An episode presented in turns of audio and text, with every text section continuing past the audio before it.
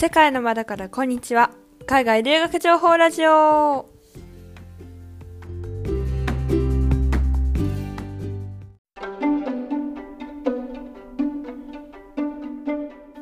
このラジオでは私のゆかりのあるカナダにフィーチャーしていき旅行に必要な知識はもちろんのこと留学情報を私の経験から話していくラジオです。皆さんこんにちは。メープルです。いかがお過ごしでしょうか？私は最近ですねルートビアが飲みたくてでも見つからなくてどこに行っているんだろうと探し歩いている日々を送っているのですがルートビアって何だろうと思われたそこのあなたルートビアはお酒じゃないんですね、まあ、れっきとした炭酸飲料なんですがまあ少しちょ、まあ、独特な匂いがある飲料なので、まあ、好き嫌いは結構人それぞれかなとは思うんですけれども、まあ、茶色なんですね色が。でサロンパスの匂いがするんですよ。なんですけどこの匂いとこの味独特でもうたまらないんですね。私なんかよくアイスをアイスクリームを入れるとあのすごく美味しくて。まあやっぱり太っちゃうので。そんな回数は飲まないんですけどこの、ま、ジュース、ま、ポップと言ったらいいでしょうか。は私が留学していた留学時代によく飲んでいたドリンクなんですね。カナダであのカナダにある A&W がとても有名で発祥のお店でもあると言われているのですがカナダの留学から帰ってきた際にこのルートビアがどうしても飲みたくて結構探し歩いたんですけれども、まあ、日本には A&W が沖縄にしかないということで結局あの見つけることもできずまあ沖飲むなら沖縄に行かないといけないということで飲めずじまいで終わってしまったのですがまあそれはさておき。皆さんは何かこう特徴的なドリンクだったりとか、まあ、匂いは強烈だけど美味しいよとかっていう食べ物何かあるでしょうか？教えていただけたら嬉しいです。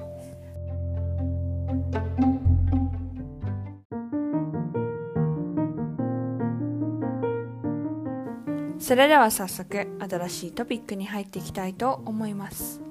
今回は高校の仕組みについてダイブしていきます。まずメジャーな2つの高校から2つのタイプの高校から。通年生とセメスター制。そして最後は IB プログラムなのですがこの IB プログラムは少しイレギュラーなのでなのであまりこうメジャーではないかなという気がしますが。まずメジャーな2つのタイプから話していきます。まず通年生数年生は1年間教科を変更することができないのが特徴的です。Day1、Day2 で教科がいつも違うので、まあ、Day1 で4教科 Day2 で4教科トータル8教科の教科を1年間で習うわけなのですが例えば Day1 は月曜日 Day1 Day2 は火曜日 Day1 は水曜日っていう風に交互になっていてまた週ごとに月曜日は Day2 から始ま始まって火曜日は Day1 になるとかっていう結構ランダムな形にもなっています。でこの通年生に通うメリットとして1年間教科が同じなので成績を挽回しようと思えばいくらでもできるという点。まあでそしてネガティブな点としては1年間教科を変更することができないんですね。なのでこうああやっぱりこの教科取りたくなかったわと思っても1年間ずっと取り続けないといけないっていうのとあとセメスターと違ってやり直すことができないんですね。同じ教科を2回取ったりすることということが他のセメスター制ではできるのですがやり直せないのでまあ、常にいい点を取ってないといけないっていう点があります。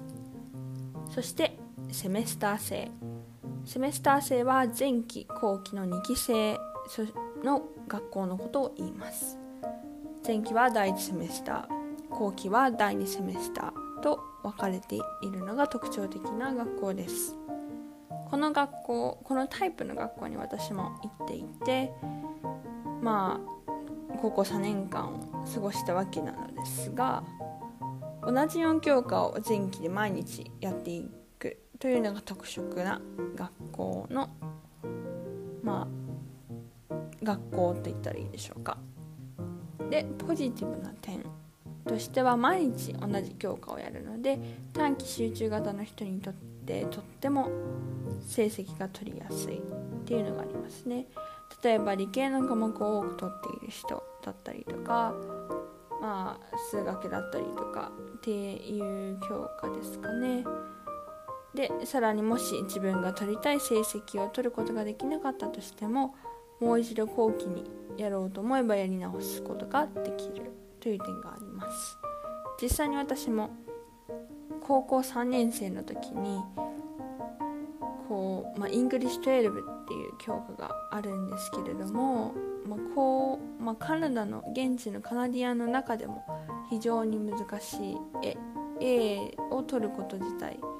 一番 A っていうのはこう成績が ABC と分かれてて A がもちろん一番上なんですけれども A が取れないなかなか取ることができない教科ででまあやり直している人はまあそんな大勢ではないですけれどもいました。私自身実際にやり直しました。そしてネガティブな点としてはやはり期間が短いのでこうなかなか成績を通年生よりかは上げることができないんですね。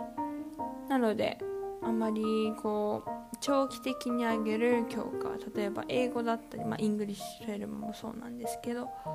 はまあなかなか上がりにくいかなとは思います。で、まあ、さらに後期まあ後期に1学期に取ったのと2学期に取ったものって違うのでその次の年、まあ、次の学年でこう取る教科、まあ、1グレード上の教科を取ると思うんですけどを取る前にこう忘れてしまうことが多いんですね。なのでこう忘れるのを防ぎたいっていう人はやっぱり第1セメスターで、まあ、例えばケミストリー11取って第2教科でケミストリー12を取る人だったりとかいろいろなんですけれどもでこのセメスター制自分で教科を組むことができるんですけれども高校1年生の時はあんまり組むことができないんですね。まあこう必修な教科も多いっていうのもあって。なので高校2年生3年生くらいから自由が利いて自分の取りたい教科を取ることができるようになるかなとは思います。そして IB プログラム。IB プログラムは私私自身行ってもいないのですがこう私の行っていた州、まあ、市といったらいいでしょうかに、まあ、1個あるかないかっていう、まあ、レアなシステムの学校なんですけれども高校3年生の段階で大学1年生のカリキュラムをやってで高校卒業したら大学2年生から進学できるという特徴的なプログラムです。高校1年生高校2年生の段階で高校の教科は全て終わらせていないといけないのでやはりま難易度が少し高いっていうのもあってあと計画的にこの IB プログラム自体が始まるのが高校1年生からなので中学生の段階から IB プログラムに行くっていうような目標があったりしないとなかなかこう進むことが難しいかなとは思います。まあ私ももしこの IB プログラムというもの自体をしっかり知っていたらこう留学する前に IB プログラムの学校に進学しようと思ってやっていたのかなとは思うのですが、まあ、人それぞれなので IB プログラムに行く分他のジェネラルな教科例えばソーシャルスタディだとかこう一般教養がなかなか取れなくなってしまうんですけれどもそっちを取るかまあ1年早くこう行くかまあどっちかを取るかになるんですけれどもそんな感じですかね。